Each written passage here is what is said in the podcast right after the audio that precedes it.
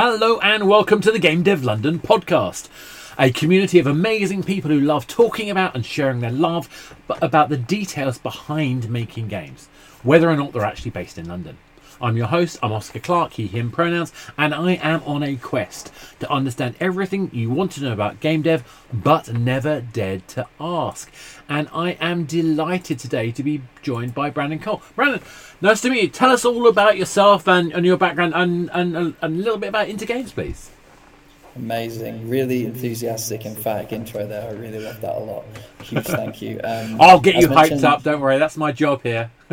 oh, you've done a brilliant job so far. I am ready. Um, so, as you mentioned, Oscar, I'm Brandon. Um, I work over at Into Games, uh, one of the founders of the organization. He was the first person to join after Declan CEO joined. I've been there for coming on about three and a half years now. Uh, my background before that, not a huge amount really to tell. Into games was my first foray into the games industry, but had some work before that really working in social enterprise so service design supporting organizations who want to have uh, bigger greater social impact working with education to better build relationships with employers and improve outcomes for young people so my background really is actually in kind of social impact social enterprise and supporting vulnerable groups and found my way thankfully into to um, games in the creative industries which is really a nice marrying of the things i love but let's, let's pursue that because uh, you've come from that kind of social enterprise kind of mindset. You, you know, you're clearly passionate about uh, how do we make sure we look at, you know,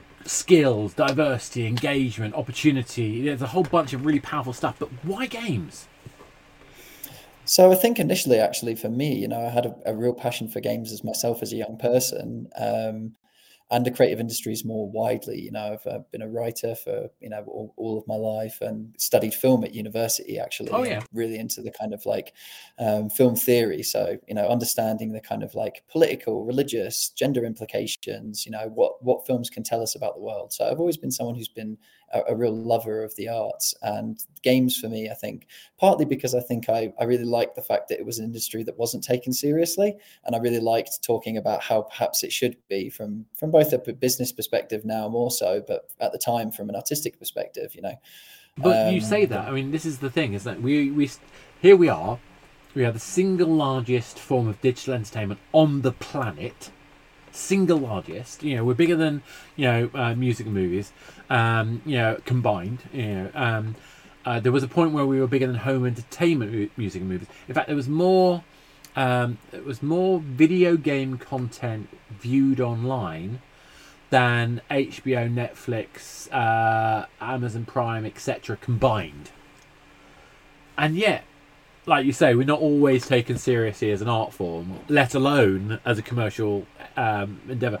There are still, I, I still know people who get told, "Yeah, that game thing you're doing. When you get a proper job, Exactly, yeah, you know, and we're still battling that on all fronts as an organization, you know, from the early stages of a young person first finding out that, you know, a game's career is possible, you know, all the way up to trying to kind of fight for the legitimacy of the sector at, you know, a national and policy level, you know, at all areas, the games industry isn't being taken as seriously as it should be. And I think there's a few reasons why that's the case. But in terms of kind of my initial like interest in games and wanting to work in games, it, it came from the artistic perspective. And, yeah. and as I started to work it into games, I was really kind of drawn by the idea of the fact that, you know, ultimately it's one of very few industries where somebody can make a, a, steady salary as an artist or a steady salary as a writer you know?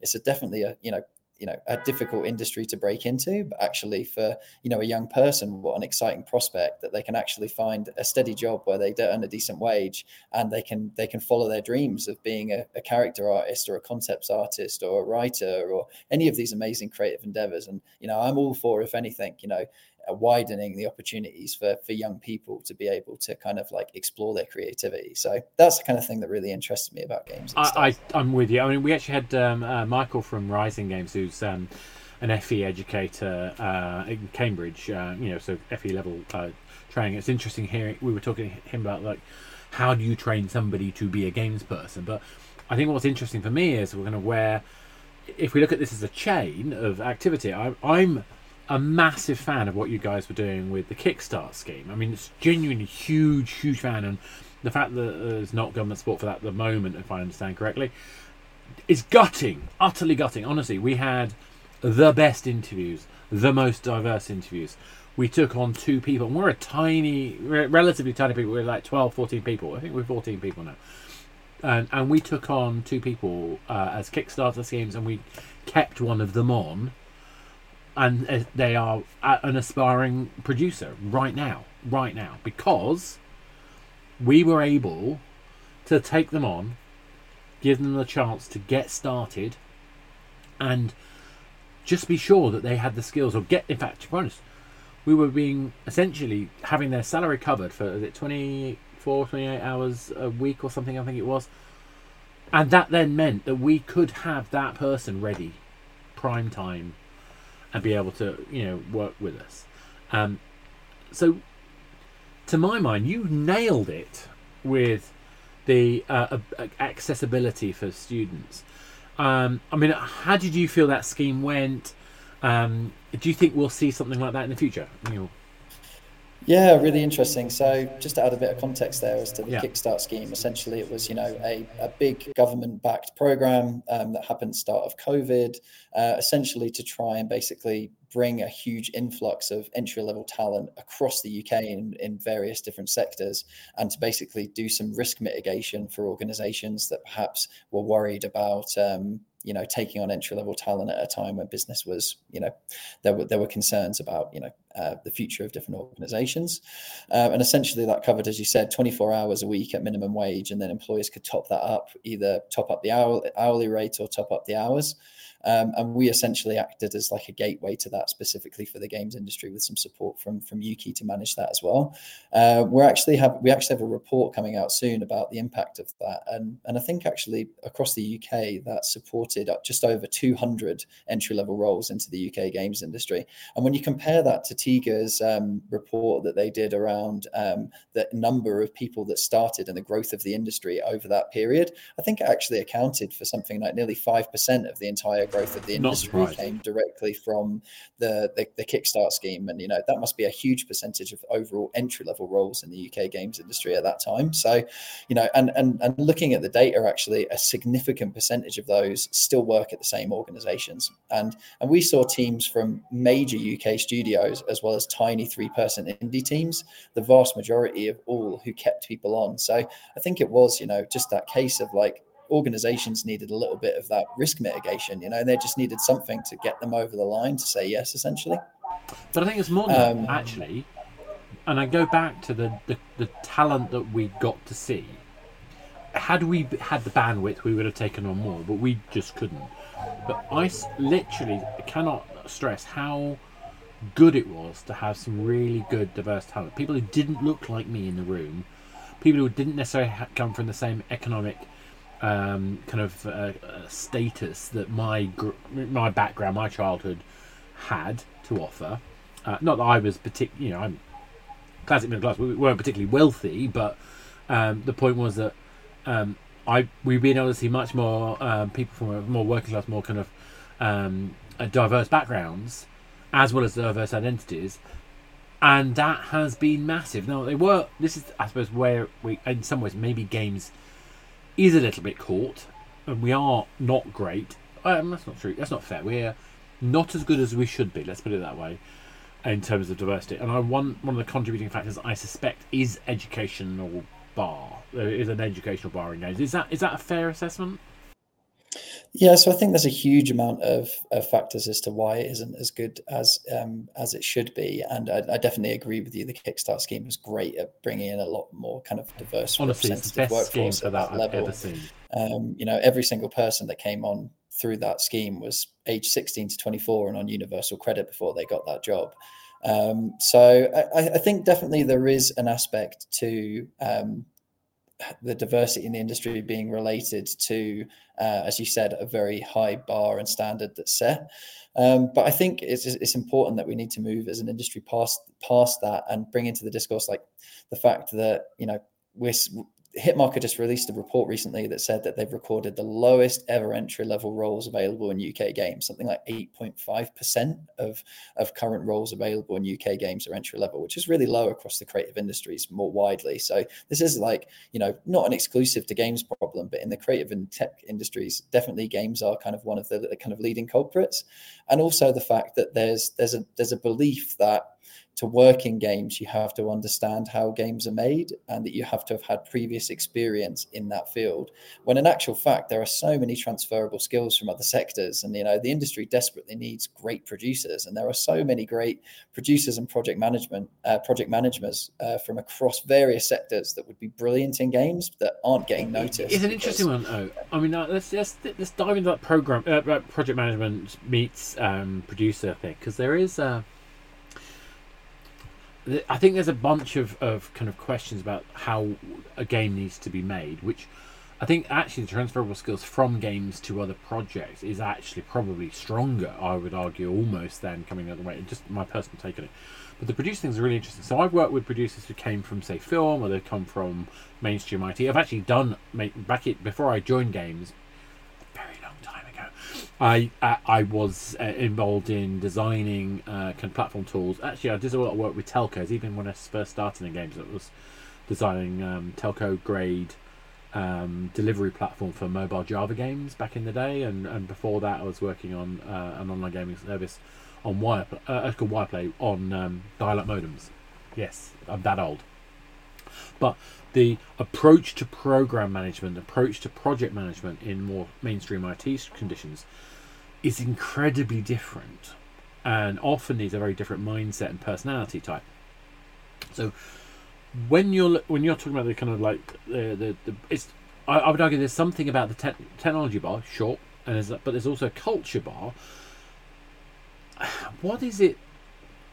I'm trying to find the right way to word it because I think there's something about the way the Kickstarter scheme approached it that meant that those barriers were able to be got, got, got over because of the space we then had to be able to find the right people, the, the types of people who would fit into our, in our case, our culture. Now, that was people who loved games, people who wanted to understand how to make games. Very different from if I wanted to say a coder. We didn't take on some people, maybe who would have a more kind of structured way of approaching things. So again, I'm, I'm probably rambling a bit now, but do you see where I'm coming from? It's like, is it okay that we have a cultural need of the way we operate, um, or is it that we're overly protective about the way we look at these things? Sorry, does that make sense? Uh, uh, yes, it does completely, and uh, and I think it's both. And you know, this is coming from my perspective of I'm not a game developer, but I'm, I'm yeah. a privileged position where you know I I work with studios from the largest to the smallest, and and have probably more privileged access to how they work and how they do things and operate than than most. Yeah. Um, uh, from across the UK. So, for, from from my perspective, I think it, it's both a good thing and a bad thing. I think there's an amazing element to the fact that the industry is, you know, collaborative and creative and has this culture around you know we enjoy what we do and we enjoy what we make and we we consume the thing that we make ourselves. I think that's an amazing thing to be behind that and to love that. And yeah. that doesn't exist in many many industries at all. Um, so I think that's incredible, and, and I do think that that plays an element into why the games industry largely cares a lot about volunteering and supporting education because there's that that desire and that passion to share back the thing that they love to others who also care about it. I do also think that it, it is a crutch in some way because I think it is closing off people who could be great for the industry who feel like they can't get into it because they don't fit the right mold of what the industry wants. They're not so I think it's us. a shame. Exactly. When there's people out there with the great, both soft and hard skills to be able to work in games who, you know, may be aware of games and enjoy them, but wouldn't consider themselves a, you know, gamer TM, um, that would be brilliant in the industry. You know, I know a few really great concept artists who work in the UK games industry who do not play video games they don't play games, but you know for them, you know, being a concept artist, artist in the games industry is the best way for them to be able to explore new ideas, to work with a collaborative and creative team, you know, to to work to these awesome creative briefs where they get to explore various different worlds that you just don't get in any other industry. So I do think that there's some lessons to be to be learned there, and that you know the industry is missing out on great people from an expectation that yeah. they should have a. I'll give you an example. I mean, one of the I know that a particular place where we do, I was doing some work where they had artists who came from an architecture background and they were making 3D models in an architectural mindset. And in an architectural context, you're not really worried about the efficiency of the design. You're not worried about pixel count. You're not worried about multiple objects in scene. So um, wasn't. Um, so anyway, they, they, so this this particular uh, arc came in, but because it was designed by people who hadn't got that background, they didn't know the tricks. They didn't know the efficiencies. They didn't know about simplification and, and count and polygon count and the impact that that has in a real time process. It's less so nowadays than it used to be, but you know, culling um, triangles is not something that was automatic at the time. So hours and days were lost in the process. But we are getting better at the tech. The tech is becoming more accessible. The tech is yeah, the particular skill sets are trainable, I would argue. And uh, so I think what, what I'm trying to get to is, is, is are we good enough at sharing those insider tricks? I mean, how much share? I mean, I think we're quite a collaborative space, but are we helping create a transition between I can know how to do the basic tool to I know how to do it in a good way to knowing how to do it the best way?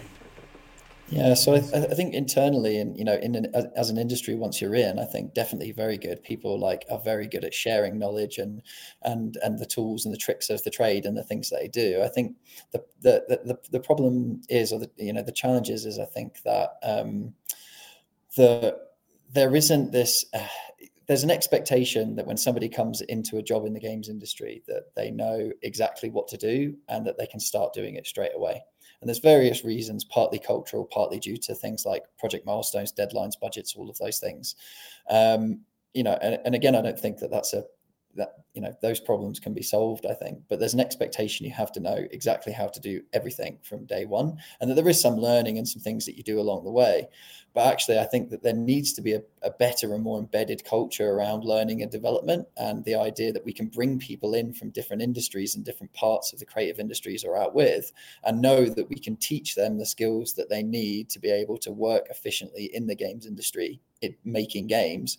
Because actually, bringing an architect in, as you said, you know, like level design level designers learn from architects you know they, they learn that trade well, that process of how buildings UX are designed in architecture which uh, I only started to get my head around when I was working on PlayStation Home. The idea that actually the vis- the spatial world is an incredibly informative, uh, you know, process, and and looking at flow, looking at movement, looking at space, looking at you know uh, a whole bunch of things. Even just like even if it was just basic over there there is a thing that looks like a, a, a, a fancy playground. There's a thing over there that looks like a castle. There's a thing over there that looks like a jungle. I immediately know if i want to go find a game where i'm going and what to expect.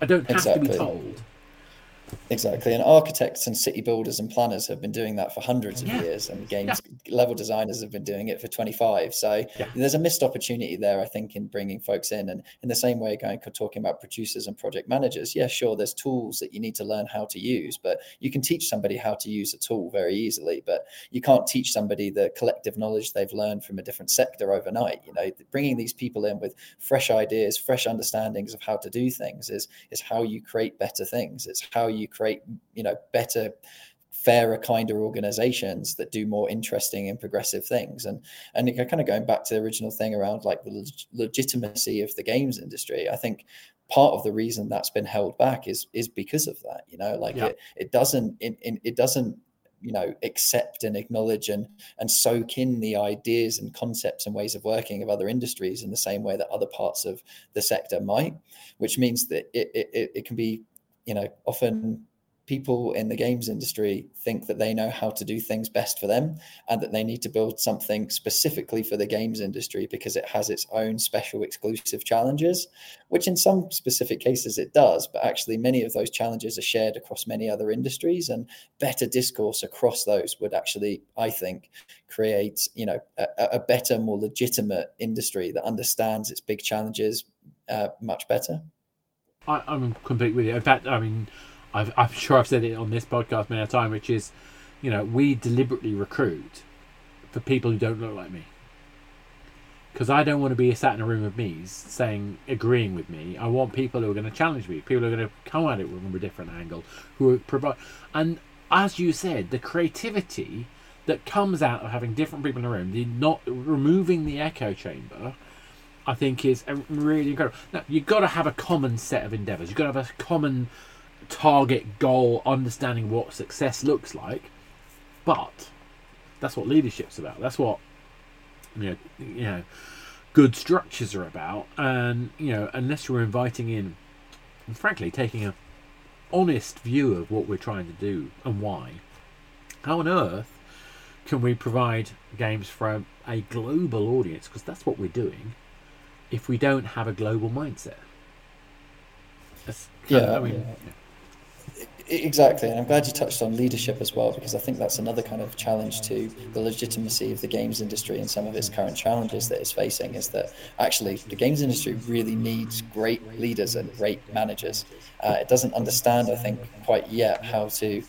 Uh, it hasn't quite matured enough yet to understand that you know, like being a great manager and being a great leader does not mean being an experienced developer uh, and that there's many people who. Yeah, but there's who, so many industries that fail on that one, aren't there? I, I, yeah. I, I it's interesting. It, I actually genuinely like that you brought that because it takes me back to a conversation I had in BT, British Telecom of all places, where they were just trying to get their heads around the fact that um, the only form of progression they had when you know at the time was that you would progress as a manager. You couldn't progress as an expert in your field.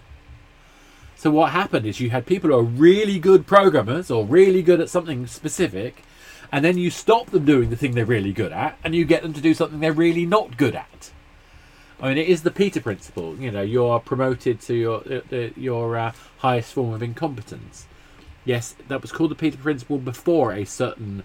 I'm not going to say racist. I'm not going to say whatever. Um, yeah, I'll let you make your own mind up about the cartoon character you know I'm referring to. Anyway, um, sorry, tirade there. But that thing about actually understanding that skills have a path, leadership is a skill. Culture is defined by leaders, and culture is how you make sure that everybody else can do their job to the best of their ability. Anyway, sorry, I'm, I'm rambling again. I'd love to know what you think about that sort of aspect of things. No, no, I agree with you. I agree with you completely. And you know, it, it, it, we, you know, I think one of the again the challenges uh, here is around learning and development and leadership development. Um, there's um, uh, the wonderful um, uh, I'm going to say her name wrong now. That's terrible. Uh, um, uh, Mel, who uh, is uh, used to work at Silver Rain Games, who's now heading up Games Leadership Leadership Network, has you know addressed and understands this challenge, and that's what she was trying to do at Silver Rain Games as well. Was around kind of like, okay, right, the games industry in the UK does not have anywhere near as much diverse leaders as it should have. And there's a few ways that we can go around you know solving that that that challenge you know like we, we look at the uk census all the time and and see how you know vastly underrepresented the games industry is many different areas and we talk about the 30% of women currently work in the workforce and i think 12% in from minority ethnicity groups but that's across the entire industry. That number becomes much much smaller when you get to a senior oh, leadership oh, much, level much, much much smaller. And especially when you look at things like class as well you know like the, the uk games industry is very very middle class. Um, you know two two thirds of the of the uk workforce had parents who came from a managerial background um, and I think something nearly like 30% of the UK workforce went to either a selective or fee paying school. And the only industries in the creative industries that are higher than that are uh, architecture uh, and journalism. Um, which you know makes makes sense. Um, it does. So you know, but when you when you start to look in senior leadership level, the percentage of people who are working at C-suite director level in UK games industry, the percentage of those who are white, middle class, or who went to an independent or fee-paying school is astronomical. It's a huge, huge percentage, the majority. So the industry has this problem, and this isn't exclusive to games either. This is you know across various industries. This is, most industries. This is the case. Um, but for you know for, for games like this, the, the way that the Mel kind of um, approached this challenge was either, you know, you know, we can't make games uh, diverse games leaders overnight. So we need need to either develop them from the ground up you know, and build them up, or we need to take people who are from diverse groups who are already experts in their field, bring them in and say, we're going to train you up as leaders. You know, let's take a great narrative designer, let's take a great concept artist, and let's bring them in and help them build their team, help them develop their leadership skills, their management skills, you know, help them build the culture of the team. Um, and, and that's uh, unfortunately just not happening at the moment, and the tides no, but there are changing. Are, there have been some attempts. I mean, uh, I mean, for example, I know Tara uh, Code Coven have been doing a lot of um, work in the last few years to try and create a, an environment specifically for empowering uh, women in games, which I think is you know really sort of smart. That kind of sharing of knowledge. Uh, I'm very lucky that my business partner happens to be one of those uh, people who's been in a leadership role for most of her career, starting her own, her own studio um, straight out of university. Um, so you know, I, I do feel lucky uh, that I'm in a situation where um, I happen to be, you know, our co- our company is specifically uh, more balanced than most. Doesn't mean we're perfect by any means, um, but I think that we think we want to make sure that I'll give you an example. So one, one of the things I'm I'm a conversation I had with a, a, Nina, friend of mine, uh, on a previous podcast, come came down to a slightly different end to the bit that you guys have been solving with Kickstart, which is basically as well as the problem getting people who have diverse backgrounds into games.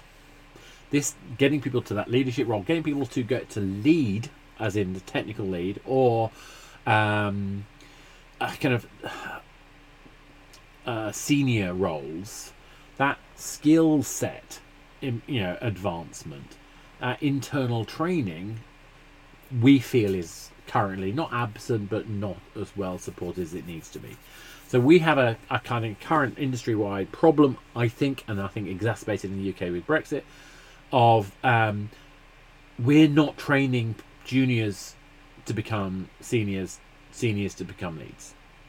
Um, in fact, I've got a, a friend of mine who uh, was involved in designing the VGTR project, who uh, we're, we're, having chats about how we can find ways to help address this. I know uh, it's not really my thing, but I'll probably want to reach out to you at the time we get down the line on that. But my th- feeling is that there is a fundamental problem, partly down to the infrastructure we have as an industry in the UK, and specifically UK, I'm thinking Namely, most teams are too small to have HR training teams.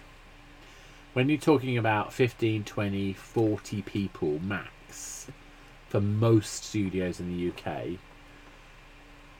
having a dedicated training team, nigh impossible. Especially when they're disincentivized, I would argue, to train somebody up. Because what will happen if they're trained up? Somebody with bigger pockets would go and hire them. I know it's not as simple as that, and hopefully your team are motivated by getting your game out.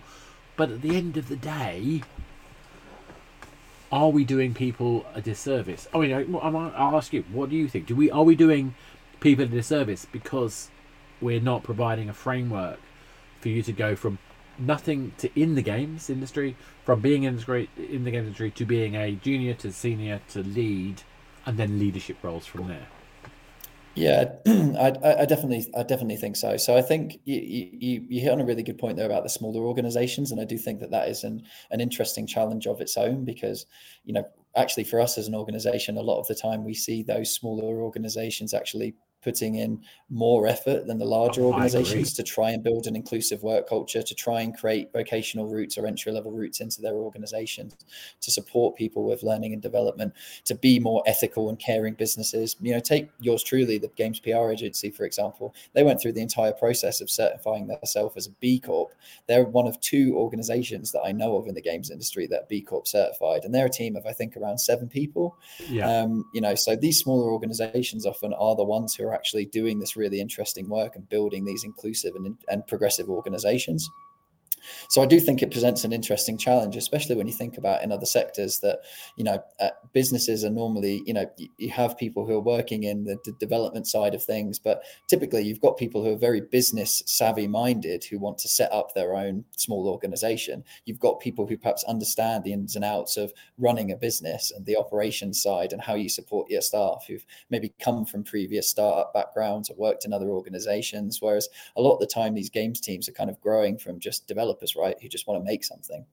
So often they're growing their development team, they're building the game, but they're not actually thinking about themselves as a as a business you know, that actually has various different moving parts to it that need to be, you know, organized and supported by someone. So it means lots of things are being done in various different little places by people, but you don't have one dedicated person who looks after the business side of things rather than just the making of the game. So I think that's an that is an interesting um, challenge. But I, I, would say at the same time that like I, I think you know from an entry level perspective, the, the sector's not doing anywhere near as much as it should be to its own detriment to bring in fresh entry level talent. You know, um, I will. I will defend us a little bit, only only because I've got a vested interest in this defence. So, uh, hey, you got got to got to play the part you can. Um, so um, we're involved with a couple of uh, well, some in, uh, indie accelerator, uh, some accelerator programs. Uh, obviously, you've got people like Ukie and the Ukie one. Um, uh, and Dan um, and various other people we know there, we're good friends with, who are running that one. Um, we're working with a team called Indie Lab. Um, in fact, Nina, I was referring to earlier, was one of the people on the Indie Lab program that we run and design, uh, working with the Indie Lab team. So, Indie Lab is actually a, an accelerator program that's come from uh, film and TV, and they uh, got myself and Ella involved to help design the game specific course. And we were about, we just announced, well, they are in the process of recruiting right now for one being run out of uh, Scotland. So we'll be helping with that process as well. So what I think is really interesting about uh, again that is me doing my bit of pitching, but I mean it's more that um, what I want to try and get across with this is I think that there are some things out there for startups. I think indie um, accelerator programs for startups are really really interesting, and obviously one of some of the things we cover when we do that are things like culture and reinforcing that culture is the team and diversity is essential. It's not a luxury. You know, it's not uh, about um, pandering in any way, shape, or form, which I get accused of. Um, it's actually about doing the best person for the job is somebody who can provide the right voice, and that's not just about you know do they agree with you. In fact, the opposite. I want people with different backgrounds. Now we have those conversations in those with those groups. We also try to get them to think about what it is they're trying to be as organizations. Most important thing is what does success look like to you? And I think this feeds into what you were saying earlier about making sure that I think a lot of these indie studios that we are adoring, it's part of their identity, a part of what makes them have the chance to succeed is that they've spent time thinking about what success looks like to them. That isn't just the money, it's about being that ethical, that diverse, that supportive, that authentic organisation. Are you, are you seeing the people who engage with you are reflecting in that, or are you seeing challenges? People accepting that that's an important thing. Um, so I think the accelerators is a good point that you brought up, and obviously there's also um, the the tentacle zone. Um, yeah. Oh, sorry. Yeah. Got it. Payload, sorry. Which is, Apologies. I should have mentioned that no, one as well. No, yeah. No, tentacle zones are great. You know, yeah, yeah, yeah. Is another perfect example of a small organisation yeah. going above and beyond to, support the way the beyond. Yeah. I've, I've done a few talks there as well, and I think Ella did one recently. Um, yeah. Um, yeah, Creative UK has a games accelerator program as well, and they're very focused on the business That's the one things. I'm referring um, to, actually. Yeah, that's uh, the one yes, that they're doing okay, with yeah. the Ukie guys. Um, I meant sorry, I should have said yeah, uh, England Creative or UK Creative, whatever it is. Yeah. Yeah, and then as you said, there's the, the uh, um, there's an, one there is one called Indie Lab, and then there's also obviously things like the UK UK Games uh, Fund as well, which is more about the funding yes. side, but they offer business support and help businesses mature as well. Um, yeah. So there are those things out there, and I think super important. But sorry, I, I didn't quite understand your question. Sorry, could you clarify? Oh, I was just saying. Um, so obviously, in these accelerator programs, we think it's important that the, they we get them to understand what success looks like and that, that part of that success is the culture of their company. Part of that success is the authenticity and diversity that they represent. Um, and it strikes me that you're probably going to be encountering more teams that get that than not because they're in, engaging with you. But I was wondering if you do get any pushback from people who don't quite understand that. Um, yeah, we get a lot of pushback for the things that we're talking about, and and, and generally there, there, are a lot of major organisations that do support our work and believe in what we do and believe in the mission themselves as an organisation and in what we want to do. You know, there's a lot of, as I said, kind of you know, it, we see a lot of energy and excitement and enthusiasm from the smaller organisations to try and do things a little bit differently. To you know, I think it's it's quite good as a you know as a games company because they're kind of they're born from this this you know piece of entertainment and art they're creating that I think kind of like they live and breathe a lot of the time authenticity and creativity and culture from the things that they're making naturally. So i think you know games organizations are very good at like living and breathing what it is that they do and and letting people know publicly who they are and what they're about. Um, but in terms of kind of the piece around like building a more representative sector and caring about those things and the culture being at the heart of um, uh, diversity and representation being at the heart of their culture. I think that you know there's a lot of talk and uh, and not anywhere near as much. Not as, as much, yeah. Which is why why I was pushing the question. To be honest, I, I that was my um, um, bad form attempt to try and uh, push us into that that part of the way, because let's face it, we haven't been seen in the best possible light of late. Uh, and there are certain specific organisations we don't necessarily need to go into too much detail on because I'm not anyone to talk because I don't know their backgrounds. I, don't, I, don't, I can see the news items. I haven't had personal experience of that. I'm lucky. Uh, lucky, sorry, also what I'm I happen to be that age group, that identity that doesn't tend to get um, too much visibility of the hassle, harassment, frustrations, glass ceilings, etc but I know people who do a lot, and um, I find it deeply frustrating and upsetting when I find out about these things. Uh, when I witness people being dismissed in a room, and I've had situations where, you know, we've walked into a room and someone says hello to me and then just ignores Ella. You know, that's not okay. That's not okay. And I, okay, that happens everywhere. I get that. But it's not okay. So do you think we're able to deal with that? Are are we dealing with an embedded culture that needs a serious kick? Or see, I'm a bit more optimistic about it. I'm just I'm laying out. I want I want to give you a chance to talk about it. Um, but let let's come back because I, I am a bit more enthusiastic than I'm letting out at this point in time, just to just to help lead you into the thought. Where do you think we currently are in terms of this um, negativity and, and negative culture? Um, you know, I think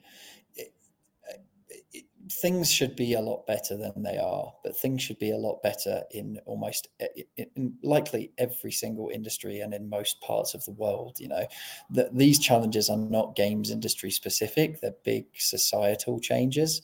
There's only so much that we can do as an industry and as a sector to tackle those. There's lots that we can do that we're not doing that we should be doing, but many of these are big, much larger conversations and questions that about society at large, about how you know we support and empower those from marginalized groups to be able to realize their full potential and how we dismantle the frameworks of patriarchy to make sure that everybody has, you know, the, the, the right opportunities at the right time. So, you know, these, you know, and, and, class as well, you know, how we how we break down class inequality and, and ensure that anyone from a working class background has the same opportunity as their their friend from a private school. These are big, big questions that aren't exclusive to games. In terms of how games fares against other industries, I'm a little more cynical than you, um, naturally, given the work that I do. I think it's a twofold thing. I think in lots of places we're doing really, really well. So, you know, the games industry has a massive culture of social entrepreneurialism and volunteering. There are so many schemes and initiatives born from developers who wanted to see change,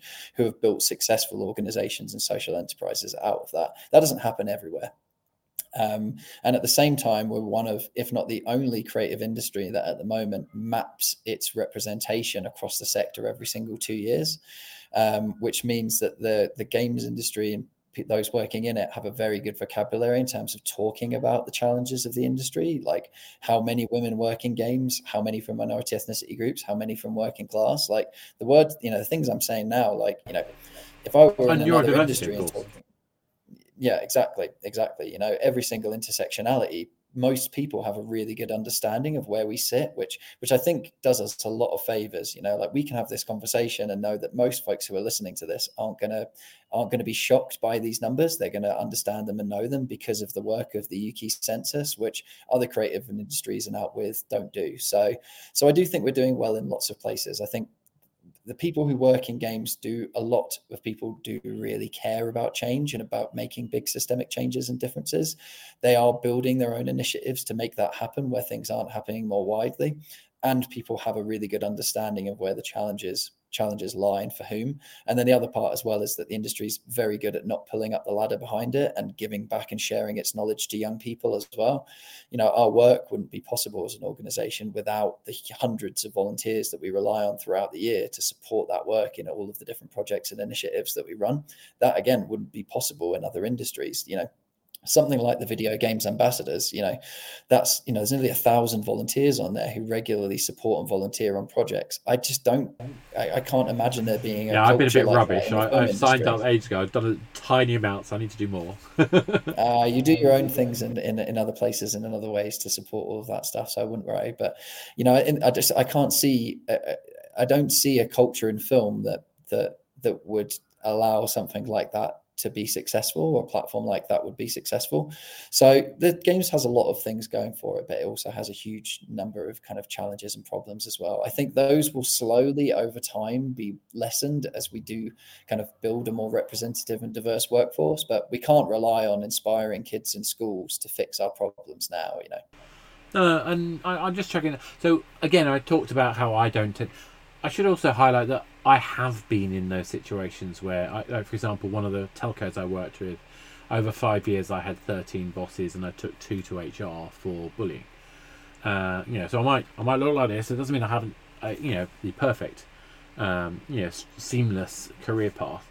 Um, and I think that, um, that maybe that helped me try to see things in a different light because I don't want anyone I, who works for me to ever have to go through that again. You know, I've dealt with the um, uh, the sandwich form of um, uh, of compliment, true answer, co- uh, compliment, and the true answer being very negative. Um, that that I've had to deal with a lot, and and whilst that's not specific to you know uh, diversity, it is something I think every cultures in any organization to get the most benefit out of a person needs to understand about empowerment needs to understand the difference between empowering and just a chucking responsibility on people and also making sure that you can have clear communication and support. I think as organizations we're not generally trained to be managers. We're not generally trained to deal with um, uh, difficult employees or difficult managers. Um, you know, we have to find ways of, of learning those things. I think one of the things that I'd like to see is to find ways that we can help people grow. In fact, actually, we do this as it happens anyway. We we do all of the stuff that we preach. We're, you and I preach about at this point when we talk about communities. You look at what priorities are from community managers to reduce toxicity, to increase product positivity, to increase engagement, I'd argue we're actually got a lot of the tools inside our organisation, uh, or inside the gaming industry itself, and maybe we're just not learning enough lessons from our own behaviour. I mean, does that make any sense? Yeah, I think definitely. I definitely don't think the games industry doesn't have the tools or the resources to solve its challenges for sure. And it's you know why it's frustrating often coming into conversations where people talk about the inability to start an internship program or to build new yeah. structures or support things in different ways. It's you know it's quite clear that there are the resources and tools available for organizations to do that. They're choosing a different path for whatever reason. So I definitely think the industry has the the ability and the skills. It's one of the most highly talented, productive, hardest working industries in the world world. So it certainly Absolutely. does have the ability and Amen. the knowledge to be able to solve its challenges for sure. You know, yeah, um, I'm not, not denying that it has some of the most intelligent creative people on the planet working in games. So it's definitely not out with the the abilities of of the of the workforce. Um, but um, yeah, there's just there are big systemic changes that need to happen, and organizations do need to rethink differently from from the ground up how they do things. You know, talking about things like as you said about learning and uh, learning and development and supporting diverse talent through the ranks to be able. I hate this military terminology. I'm going to not do that. You know, to to move up the ladder within an organization um, you know, like that doesn't exist and isn't mature enough in the games industry yet and really should be. I hear a lot of stories from developers that I'm close with who've volunteered on things that we work with regularly who have said that they have to move studios to be able to get a promotion because their manager you know essentially they their manager doesn't have the tools or the understanding in order to be able to accurately and properly support the members of people in their team to be able to do their best work and to move up within the company. The company perhaps itself doesn't even have the, the mature policies in place to be able to, to actually show managers how people move up within the company, which means actually a lot of this time it, it's rely on luck and nepotism um, which is why we're compounding these problems of having you know middle class white guys in senior leadership positions because the managers are all senior uh, are all middle class white guys so naturally their friends are probably going to be middle class white guys too you know the people that they're pally with after work. So those who get promoted and move up with the company are those who are close personally not just professionally with their managers. And people who are perhaps from underrepresented groups are less likely to get promoted. We can see that in the um, in the skill search report and in the UK census, where actually people from underrepresented groups are much more likely to either make diagonal moves to other organizations or to leave games completely.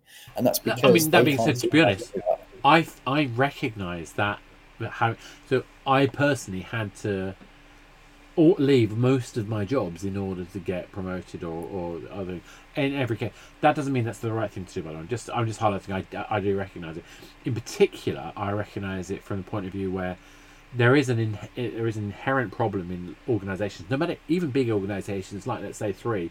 When I left three, they had to hire five people to cover what I was covering. Now that doesn't mean all of them were full five. I wasn't doing five people job back to back. You know, I wasn't doing that many hours. But my, my point was more the when you have an organisation and they become reliant on an individual it becomes very difficult for that individual to be promoted because the cost to the organization for promoting them is disproportionate. And that is going to happen. Uh, that's going to happen. But it also highlights such a de- degree of importance that you, you know, you guys were were solving with the Kickstart scheme, where I think that we, as an industry in general, need to look at that junior to senior, senior to lead, and management skills as a separate track you know that's where roles like the accelerators i think all of these things together combined are such a critical way of looking at the way we operate and i mean we i'd be just interested to see you know where are your where where do you look for for hope where, where's your where's your aspiration because I, when I think about it I'm thinking about people like you know uh, Hutch or Space Ape or Mediatonic guys and I know people there who you know the, the leadership there are just brilliant people who want to do the best thing by their teams. You know, we had um, you know Sean um, uh, give a talk. Uh, in fact, we've had uh, Sean and Paul and and um, uh, Simon at Space, uh, you know, all talking about their experiences. Paul, Paul didn't. So rare to get Paul uh, from Insonic you know, to to talk, but he did an amazing talk about mental health support. Just brilliant, utterly brilliant, um, and really inspirational. Really, but really get, laid laid home to the point that um, the culture of the organisation is not just a combination of the people; it's how we support those people. But where are your? Where's your? What what gives you hope? Oh, there are so many things in so many places. You know, I, I definitely have, in the time that I've become uh, worked at Into Games, become somewhat cynical about the sector and the industry because of its many challenges and how we face them all the time. And I think the, that ultimately there there isn't enough of an open discourse about the challenges and kind of saying up front, here's what we're doing wrong and here's how we need to solve it. But that doesn't mean by any stretch that I don't come across every day, you know, like organizations and people doing incredible things that do give me hope for the future. You know, I mentioned already like yours truly as a as an example. I think that they're a shining example about how a small organization can really invest in in, in becoming a progressive organization. They could just do things business as usual, take on clients and ensure the big financial success of their organization. But from day one, they said we want to do things differently, and I think that's going to become more more true as time goes on. There's going to be more smaller organizations making an amazing name for themselves, and this is the amazing thing as well is that you know organizations actually kind of shooting themselves in the foot from a business development perspective from not kind of putting a stake in the ground about the things that they care about because once you do that, people start to take notice of you, and you know everybody wants to work with you yours truly now they you know they're you know really really popular and, and brilliant organization, and partly that's because they they kind of wore their ethics on their sleeve and said this is how we're going to do things and we're going to do things differently. So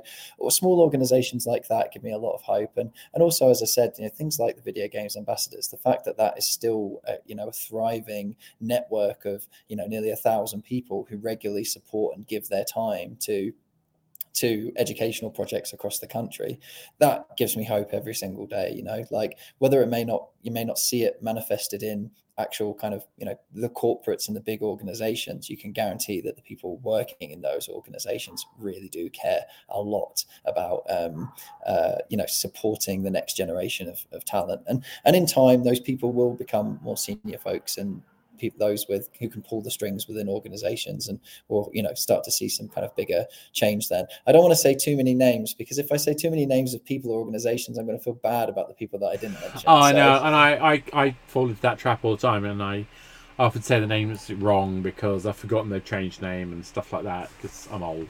Um, but i mean i suppose for me what i find delightful is if you are a, a, a established old form person like me um, who's been around forever, there's something joyful about mentoring and supporting other people. Because not only do you get to see you know people flourish and and, and, and thrive and, and stuff like that but uh, you know and it's nice to get be a part of it that's not the thing. I learned so much about how to do my job better because I'm talking to other people about how they do their job. And by having to try and talk to them strategically about all right, how to take this bunch of my experience and apply it to their current circumstances, I'm absolutely transactionally working through what I need to understand to support them, which helps me understand what I know better. So the next time I talk to the next person, I do that better still. And also, when I have to deal with that problem, I do it better still the learning that you get from being a supporter, mentor, etc. For people. I, I, I, I, don't mean anything grand by any of that, by the way. You know, but the the value of that is disproportional. Not you know, I love the fact that someone benefits, but if you want to be selfish about it, you're gonna get you're gonna benefit yourself at least as much by being involved in that process, in my opinion.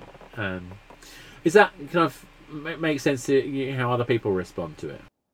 Yes, of course, definitely. You know, like uh, it, the the the thing that we always try and get across in a lot of the work that we're doing, and I think you know we really like. I think we are starting to move past this now of this discourse around like you know social impact work and supporting education, supporting entry level, building a more diverse, inclusive industry, mentorship, leadership development. You know, all of this stuff is isn't about just like doing good you know it's about okay i can i can feel feel better about the fact that I've done something socially impactful today. It's actually good for business. I get you know, badge. exactly. You know, sure, okay, that's great. And you know, everybody needs those things to make sure that they feel like they're contributing to the world in a positive way. So I'm all for that. Um, I just think, you know, for us as well, you know, a lot of the conversation is, you know, people say, oh, you know, we really want to support junior talent, you know, and it's like you, you shouldn't just want to because it's a good thing to do. You should want to because you're missing out by not doing it. You know, that the that by not fostering a culture within your organization of volunteering and mentorship and and, and supporting social impact projects, you're denying people within your organization the opportunity to develop their skills further, to become a more confident public speaker, to become a more confident leader, to become a better mentor and cement their own learnings about their own work that they do, to then be a better mentor to people internally within their own organization, you know, to build a grassroots talent pipeline into the organization. You know, those who had that in place pre Brexit are going to be happy that they had them then because it's going to be a lot easier for them to find great talent. Um, uh, domestically than those who've been relying on finding it internationally you know? So all of this stuff is is good for business. And obviously you know there's there's so much data out there and reports about you know how building diverse teams is is good for business in terms of fostering a more inclusive and healthy working culture and bringing more creative and interesting ideas into your organization. So you know we're beyond the point now when it should be about like okay this is just a good thing to do that we do on the side. It should be embedded in how you do business because ultimately in fact i'm going to take it a little further. So one of the things that i often hear people say ah but then you train these people up and they just go and leave you. Yeah but if they leave you as we've had people leave us better skilled, more able, more you know uh, able to get into those roles that they always craved, and they still feel great about you. Guess what? That's where your next deal, your next contract, your next you know support, the next investors are going to get coming from because by taking giving the pe- giving back to people, giving giving to the team around you you're building a better connection with the rest of the industry. And when someone talks to someone who's worked for us, I hope, and I know it has happened, that they talk about us in the best possible light. And I don't, you know, I don't think that's a, thing you can underestimate. You know, I know that there are people out there who will immediately say, talk to Oscar and Ella because we did this. And I think that is this this illusion that we can hold on to people by not teaching them stuff or hold on to people because we don't expose them to the rest of the industry is nonsense.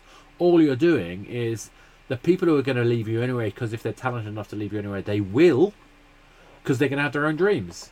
Let's tarnish their time with you, with us. Let's make the most of it, and let's make sure that when they leave us, they think we, you know, they they want to believe in us still, even then, and that is, I think, massively important.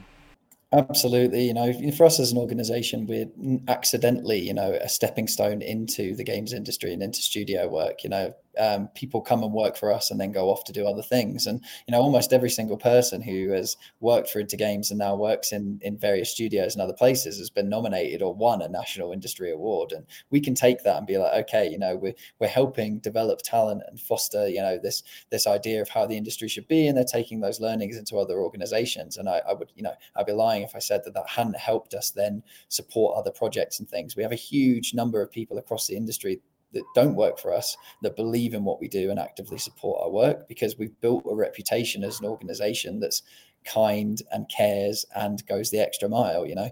Doing this work is is is ultimately you know really good for business. And at the end of the day i think you've just decided you just described what success looks like to you.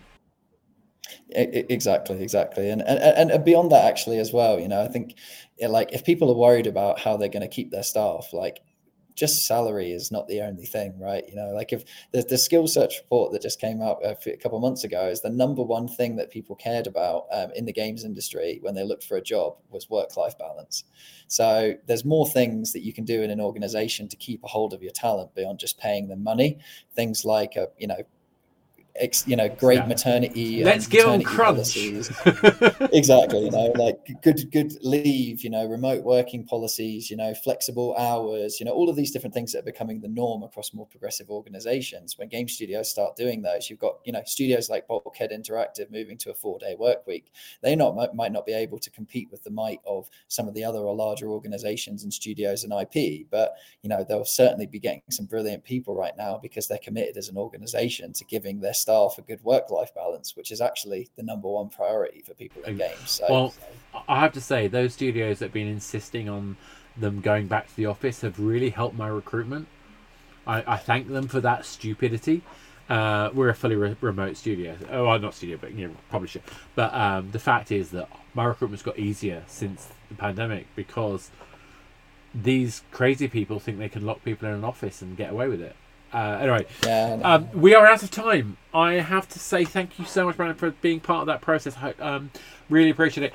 Is there one thing you'd like to, you know, for example, if somebody wants to get more involved in the video games ambassadors and things like that, what should they be doing?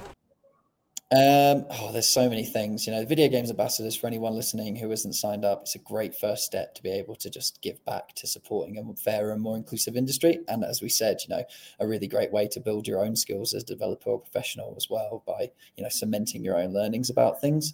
Um, you know, keep an eye on what we're up to. Our strategy for the next two years is going to be out um, very soon over the next couple of weeks with loads and loads of ways to get involved in the work that we do, including some big, massive changes for the sector that we hope see in a big national consultation around skills development. So, if any of the thing that I've said over this last hour has sounded interesting and you want to learn more and support the work that we do, just get in touch with me, Brandon, intogames.org. It's the easiest way. There's so many things that you can that you can do. Uh, and I can't, uh, I can't but reinforce that. Um, you know, like I said, my involvement hasn't been huge, but I have been in dipping in and out of the Slack group for a long time. It feels like, and it's always ends up being useful. And there's some amazing people in that group and uh, really supportive. Um, please feel free to check that out. Brandon, thank you so much for your time. And as I say, this has been your Game Dev London podcast. Thank you very much for listening to us. If you enjoyed this or you found this interesting, please like, subscribe. Uh, as Brandon said, please check out intogames.org. Uh, and obviously, if you want to t- chat more and, and discuss more things with us, then don't forget there's the Game Dev London uh, Discord group as well. So come and talk to us. We are here, a community of game developers who love making games. And so, without any further ado, this has been your Game Dev London podcast. Goodbye.